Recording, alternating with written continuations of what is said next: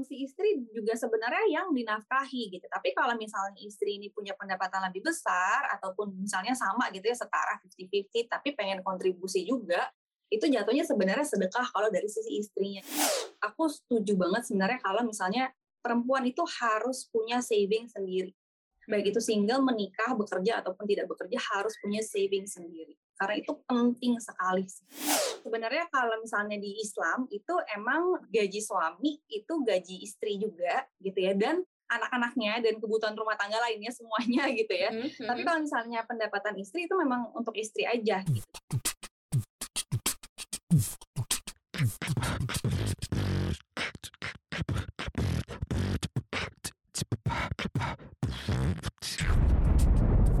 Cuap-cuap cuan. Hai Sobat Cuan, selamat datang di podcast Cuap Cuap Cuan bersama saya, Maria Katarina.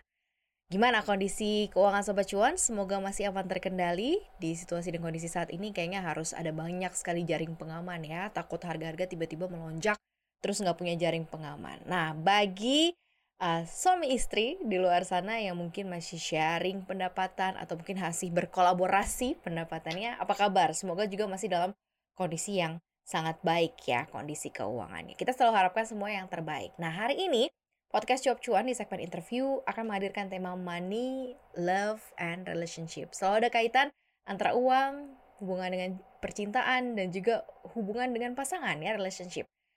Seperti apa sih tema yang akan kita ambil hari ini terkait mengenai Anda-Anda suami istri bagaimana bijaknya membagi uh, penghasilan atau membagi keuangan ya, keterbukaan keuangan antara suami istri ini seperti apa dan harus bagaimana sebenarnya supaya uh, tetap ada komunikasi yang baik karena ini agak-agak fragile ya kalau ngomongin soal duit. Nah, kita ngobrolin langsung bersama dengan Mbak Putri Madarina, financial planner dan founder Halal Investor. Hai, Mbak Putri, Mbak Puma. Halo, Mbak Maria. Saya panggilnya Mbak Puma aja ya. Oke, okay. Tema kita adalah bijak uh, membagi uang suami istri atau mungkin keterbukaan keuangan suami istri mungkin lebih enak kali ya. Karena kan uh, banyak mungkin di luar sana yang suaminya kerja istrinya kerja punya penghasilan masing-masing. Nah mereka biasanya akan punya keputusan tuh mau diapain nih penghasilan gue penghasilan lo yeah. digabungin mm. atau enggak. Ternyata aku banyak menemukan perbedaan pengelolaan ya. Kalau lagi women stock nih ya perbedaan pengelolaan pengaturan terhadap keuangan. Tapi sebenarnya Mbak Puma sendiri cukup setuju nggak sih kalau ada statement nih yang mengatakan uang suami ya uang istri, uang istri ya uang istri ya banyak yang kayak gini-gini nih. Gimana sih okay. sebenarnya kalau dari uh, seorang Puma nih? Iya iya. Jadi uh, sebenarnya kalau apa namanya, aku coba kasih satu referensi yang menurutku cukup kuat ya gitu. -hmm. uh, misalnya ini kita sebenarnya bisa diimplementasiin di uh, mana pun dan kapan pun oleh siapa pun gitu ya tapi aku ambil referensi dari uh, apa namanya ilmu kesyariahan lah gitu hmm. jadi uh, sebenarnya kalau misalnya di Islam itu emang uh, kalau misalnya gaji suami itu gaji istri juga gitu ya dan anak-anaknya dan kebutuhan rumah tangga lainnya semuanya gitu ya. Mm -hmm. Tapi kalau misalnya pendapatan istri itu memang untuk istri aja gitu. Jadi emang itu sebenarnya kita bisa bilang valid sih ya gitu ya. Oke. Okay, uh, okay. Apa namanya statement itu tuh valid gitu. Tapi nanti uh, mungkin kita bakal discuss lebih dalam lagi ya karena kalau misalnya kita ngomongin keuangan apalagi antara suami dan istri ini menarik banget apalagi ya tadi uh, perkembangan zaman kita udah berubah segala macam gitu. Tapi mm -hmm. gimana caranya kita bisa tetap uh, harmonis, kita tetap tetap terbuka gitu kan. Kita tetap apa ya masing-masing saling berkembang gitu kan mm -hmm. supaya ngatur keuangan itu bukan jadi sesuatu yang apa memusingkan dan bikin stres lah istilahnya kayak gitu. Hmm. Keterbukaannya tuh sebaiknya sejauh apa sih atau memang ya memang harus belak-belakan aja gitu kan? Toh kan hmm. sudah menikah ya, semua juga yeah. sharing kan? Kamar yeah. sharing, kamar mandi sharing, ini sharing, hmm. semua kan sharing gitu. Nah, yeah. keuangan ini kenapa menjadi sangat uh, ren, apa fragile ya rentan gitu kayak kalau ngomongin soal keuangan agak-agak gimana gitu walaupun misalnya sudah menikah ini keterbukaan yang harus dibentuk dulu deh nih Mbak Puma. Uh, hmm. Antar suami istri ini harus seperti apa terkait mengenai keuangan? Oke, nah sebenarnya kalau keterbukaan gitu uh, mungkin lebih baik dilakuin sebelum sebenarnya menikah gitu. Tapi kalau misalnya memang udah menikah dan belum sempat terbuka, memang itu pasti ada satu challenge tertentu tuh. Akhirnya kita harus bisa mulai, tapi memang kita harus cari momen yang tepat gitu. Jadi sebenarnya hmm uh, problem atau apa ya isu keuangan ini tuh bukan bukan single issue gitu tapi dia pasti ada related sama isu-isu lainnya misalnya communication issue, trust issue gitu Hmm. ya. Mhm. Terus eh, apa namanya? Jadi kita perlu misalnya membangun lah gitu, membangun supaya kita eh, apa mindset dan habit kita itu juga terbentuk ketika kita eh, membicarakan keuangan itu nyaman gitu sama pasangan gitu. Nah, memang pasti tiap pasangan itu punya em, punya stylenya masing-masing, punya eh, gayanya masing-masing gitu kan. Misalnya contohnya eh, kita bisa lihat gitu, mungkin zaman dulu misalnya perempuan di rumah dan dinafkahin sama suami gitu Iya. ya, kasih uang jajan gitu. Tapi Mhm. sekarang kan udah berubah nih. Nah, tapi sebenarnya itu nggak merubah konsep eh, konsep besarnya gitu. Jadi konsep besarnya memang kalau suami itu kan memang harus menafkahi istri dan anak-anaknya gitu. Tapi Mhm. nanti ada vari- variabel misalnya em, menafkahinya nih seberapa gitu. Apakah dengan misalnya satu tas yang mereknya H gitu ya satu bulan gitu.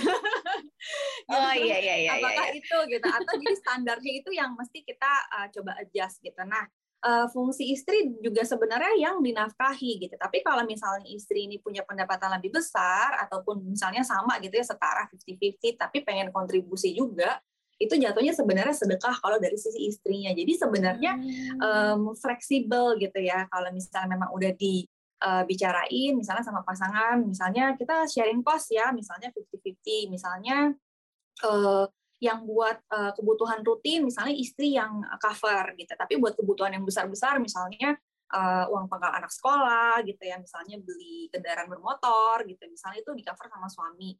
Eh, selama memang ada persetujuan itu nggak ada isu sih gitu tapi jatuhnya memang kalau suami tetap wajib gitu ya menafkahi keluarga dan istri kalau istri jatuhnya sedekah sebenarnya itu aja bedanya gitu. Hmm, berarti eh, secara konsep sih sebenarnya ini ke persetujuan masing-masing ya, agreement dari si Iya. suami, si istri gitu. Kita juga nggak bisa eh, bilang bahwa patokannya harusnya kayak gini gitu ya. Tapi perlu nggak Uh-uh. sih eh, misalnya diwujudkan gitu Mbak Puma misalnya nih Hmm. hmm, sharing cost eh, dengan keterbukaan sampai punya rekening bersama gitu, sampai akhirnya udah ditaruh di situ posnya. Jadi pengeluarannya saya juga bisa lihat, eh, pengeluarannya kamu juga bisa lihat gitu. Jadi keterbukaannya Mm-mm. sampai ke situ. Perlu nggak sih sampai diwujudkan dengan ya itu aksi dengan punya rekening bersama dan lain-lain gitu? Oke. Nah, jadi selama asal memang dari istrinya itu ikhlas gitu ya, oke deh gitu, aku mau gitu kan, eh, kita taruh di rekening bersama misalnya 50-50 gitu ya, terus supaya kita bisa lihat, itu nggak ada masalah sih gitu. Jadi sebenarnya eh, nggak nggak kelihatan gitu ya, nggak seterbuka itu nggak ada masalah gitu. Eh, seterbuka itu juga nggak ada masalah gitu. Jadi sebenarnya memang benar-benar tergantung dari masing-masing pasangan gitu Mhm. Eh, mungkin kan kadang-kadang ada yang apa ya eh, nggak mau tahu deh kayak misalnya tagihan-tagihan atau belanja itu kan mungkin suaminya ada yang nggak mau tahu deh gitu ada yang misalnya mungkin pengen tahu nih detailnya karena pengen review dan pengen uh, saving lebih. Akhirnya kan di review gitu. Mhm. nah itu yang penting komunikasi ketika melakukan itu tuh tidak saling menyakitkan. Misalnya contohnya kan itu biasa sih ya sering banget tuh terjadi. Misalnya kita, eh, eh, eh, misalnya kita ditanyain gitu kan sama suami contohnya kamu belanja apa aja sih? Gitu. Itu kayak kenapa ya kok kesannya boros banget Orang padahal duit belanjanya gue cuma juga. buat kebutuhan itu kan kebutuhan belanja apa gitu kan. Ini tuh semua untuk kebutuhan keluarga gitu. Iya, tapi kok iya. nadanya kayak gitu ditanyanya misalnya kayak gitu gitu. Jadi sebenarnya em, faktor komunikasi itu yang paling penting gitu. Jadi mungkin kita masih eh, nggak apa-apa kita review bareng-bareng. Mungkin kita sampaikan tujuannya supaya kita pengen nabung lebih eh, banyak lagi nih mah karena kan mungkin nanti ke depannya eh, SPP-nya anak-anak kan mungkin makin lama makin mahal. Mhm. terus mesti nabung uang pangkal juga misalnya Betul, gitu. Jadi betul. Eh, apa ya em, semua itu memang eh, sangat fleksibel tergantung eh, apa namanya keputusan dari masing-masing pasangan. Cuma memang ada kewajiban dan hak yang mesti selalu diingat lah kurang lebih kayak gitu. Kewajiban dan juga haknya itu yang di note ya Iya. bahwa memang suami memang berkewajiban untuk menafkahi eh, istri gitu ya. Sementara istri betul. eh, campur tangannya sejauh kurang lebih sedekah itu tadi yang di mention Iya. Mbak Mbak nggak Puma ya. wajib gitu ya. Nggak wajib sebenarnya kalau bisa ya syukur. Nah gimana kalau yang kondisinya eh, lebih gede nih ternyata gaji-gaji istrinya nih Puma ya. Iya jadi eh, sebenarnya sekarang kayaknya cukup banyak ya kasusnya. Misalnya yang eh, istrinya itu bekerja dan menafkahi keluarganya suaminya di rumah misalnya gitu kan. Tidak Mm-mm. berpendapatan dan Mm-mm. di rumah. Mm-mm. ada yang misalnya istrinya itu punya usaha gitu sedangkan suaminya kerja untuk istrinya.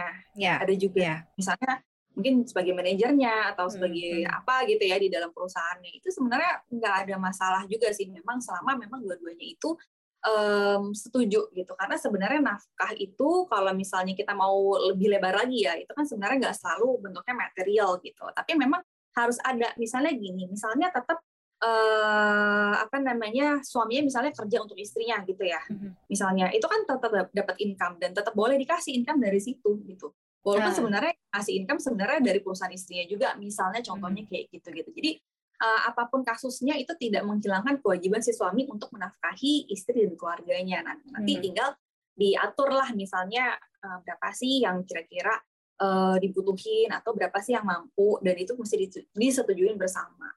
Dan nafkah wajib itu nggak harus lebih besar juga ya. Jadi artinya adalah yang nggak harus penghasilannya lebih harus lebih gede dulu uh, dari istrinya gitu kan bahwa kewajiban itu ya, ya.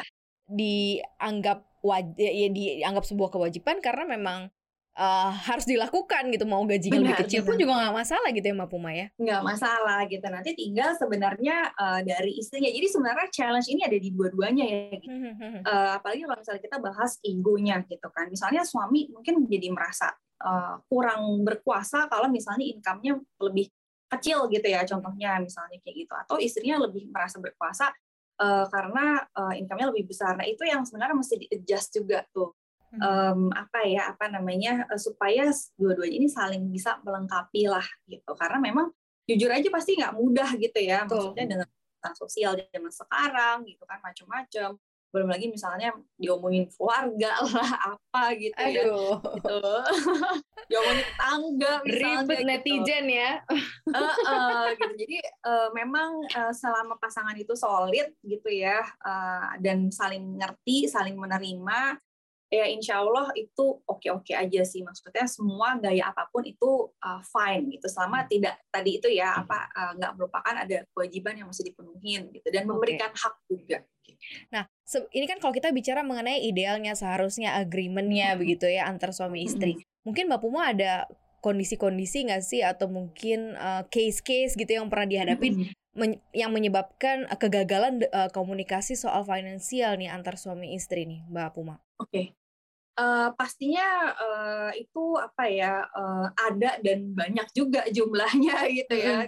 Dan itu macam-macam seperti itu. Jadi uh, memang kalau aku lihat itu uh, ada satu hal yang misalnya gini kadang-kadang kita itu uh, misalnya ada satu hal yang belum bisa diterima akhirnya kita pendem. Kita pendem terus habis itu kita nggak komunikasikan tiba-tiba meledak gitu ya di akhir. Nah itu ada juga yang kasusnya seperti itu gitu. Jadi um, apa namanya uh, kasusnya sebenarnya kalau dilihat di breakdown gitu ya macem-macem yeah. banget gitu ya macem-macem banget tapi biasanya punya satu pattern yang sama itu sebenarnya uh, nggak diutarakan di depan gitu semuanya gitu karena oh. ada ekspektasi akhirnya ada ekspektasi ekspektasi yang tidak terpenuhi misalnya hmm. dari kedua belah pihak misalnya contohnya dari si suami uh, mungkin tidak bisa menafkahi keseluruhan kebutuhannya uh, si istri gitu ya misalnya tapi itu uh, nggak apa si istri juga nggak langsung misalnya aku rasa kayaknya nggak apa-apa deh udah deh biarin aja dulu gitu. Lama-lama ternyata mungkin ngerasa kayak uh, nggak bisa nih kalau gitu. jadi enak banget gitu kali ya mungkin dari sisi istri ya. Iya kok cuma gini aja mungkin si istri ngeliat kayaknya effort suaminya kok kayaknya kurang, kurang. gitu ya. Kok, padahal gimana gitu. Nah itu sebenarnya yang memang uh, sangat challenging sih. Di satu sisi sebenarnya kita juga nggak bisa menyalahkan uh, salah satu pihak aja gitu ya. Pasti uh, dua-duanya pasti punya involvement gitu. Dan uh, kadang-kadang kalau misalnya memang um, kita lihat itu sudah uh, ini sih aku bilang ini emang pelik gitu ya. Kayaknya permasalahan dia itu pelik gitu. Kadang-kadang memang um, kadang-kadang kalau aku ya gitu uh, lebih ke oke okay deh uh, misalnya ada kasus yang memang udah nggak bisa dikomunikasikan komunikasikan lagi ya udah kita lakukan apa yang kita bisa lakukan aja sebenarnya gitu sih fokus di situ aja gitu hmm. kita nggak bisa juga misalnya mengharapkan orang lain melakukan sesuatu yang kita harapkan gitu jadi uh, dengan punya mindset kayak gitu mungkin kita ngejalanin hidup jadi lebih enak gitu ya nggak terlalu misalnya uh, kita pengennya sebenarnya kayak gini dan kita tuh pengen uh, berharap dia itu bisa memenuhi ini gitu. Tapi ternyata itu adalah suatu hal yang mungkin kita nggak bisa dapetin gitu ya. Mau nggak mau akhirnya ya kita jalanin yang ada dan kita sebisa mungkin dan aku yakin itu akan membawa keberkahan tersendiri lah gitu di dalam hmm, keluarga.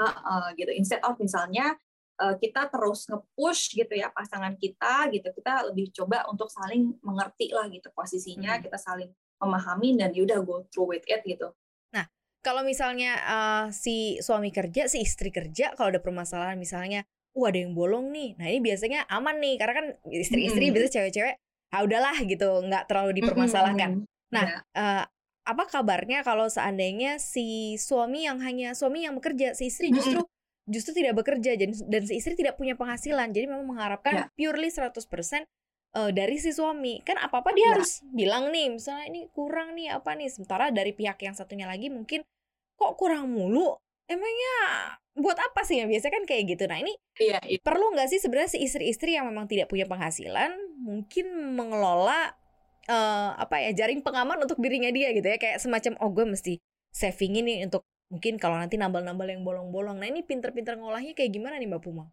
Iya iya. Ini menarik juga sih. Jadi uh, memang uh, status apa pun gitu ya istri bekerja atau tidak bekerja itu harus punya saving sendiri menurutku gitu uh, baik itu uh, apa namanya uh, kita gunakan itu untuk uh, diri kita sendiri lah gitu sewaktu-waktu ya bisa jadi dana darurat dan lain sebagainya gitu ya Nah, kalau misalnya tidak bekerja, terus bisa nabungnya dari mana? Karena kan misalnya uangnya udah dijatahin gitu ya. Betul. Nah, oh memang mesti pintar-pintar untuk mengelola itu gitu. Kalau misalnya memang budgetnya itu sangat terbatas gitu, mungkin uh, kadang-kadang kan suami misalnya ada kasih gitu ya, ini buat jajan deh misalnya beli make up gitu atau beli apa kebutuhan gitu ya.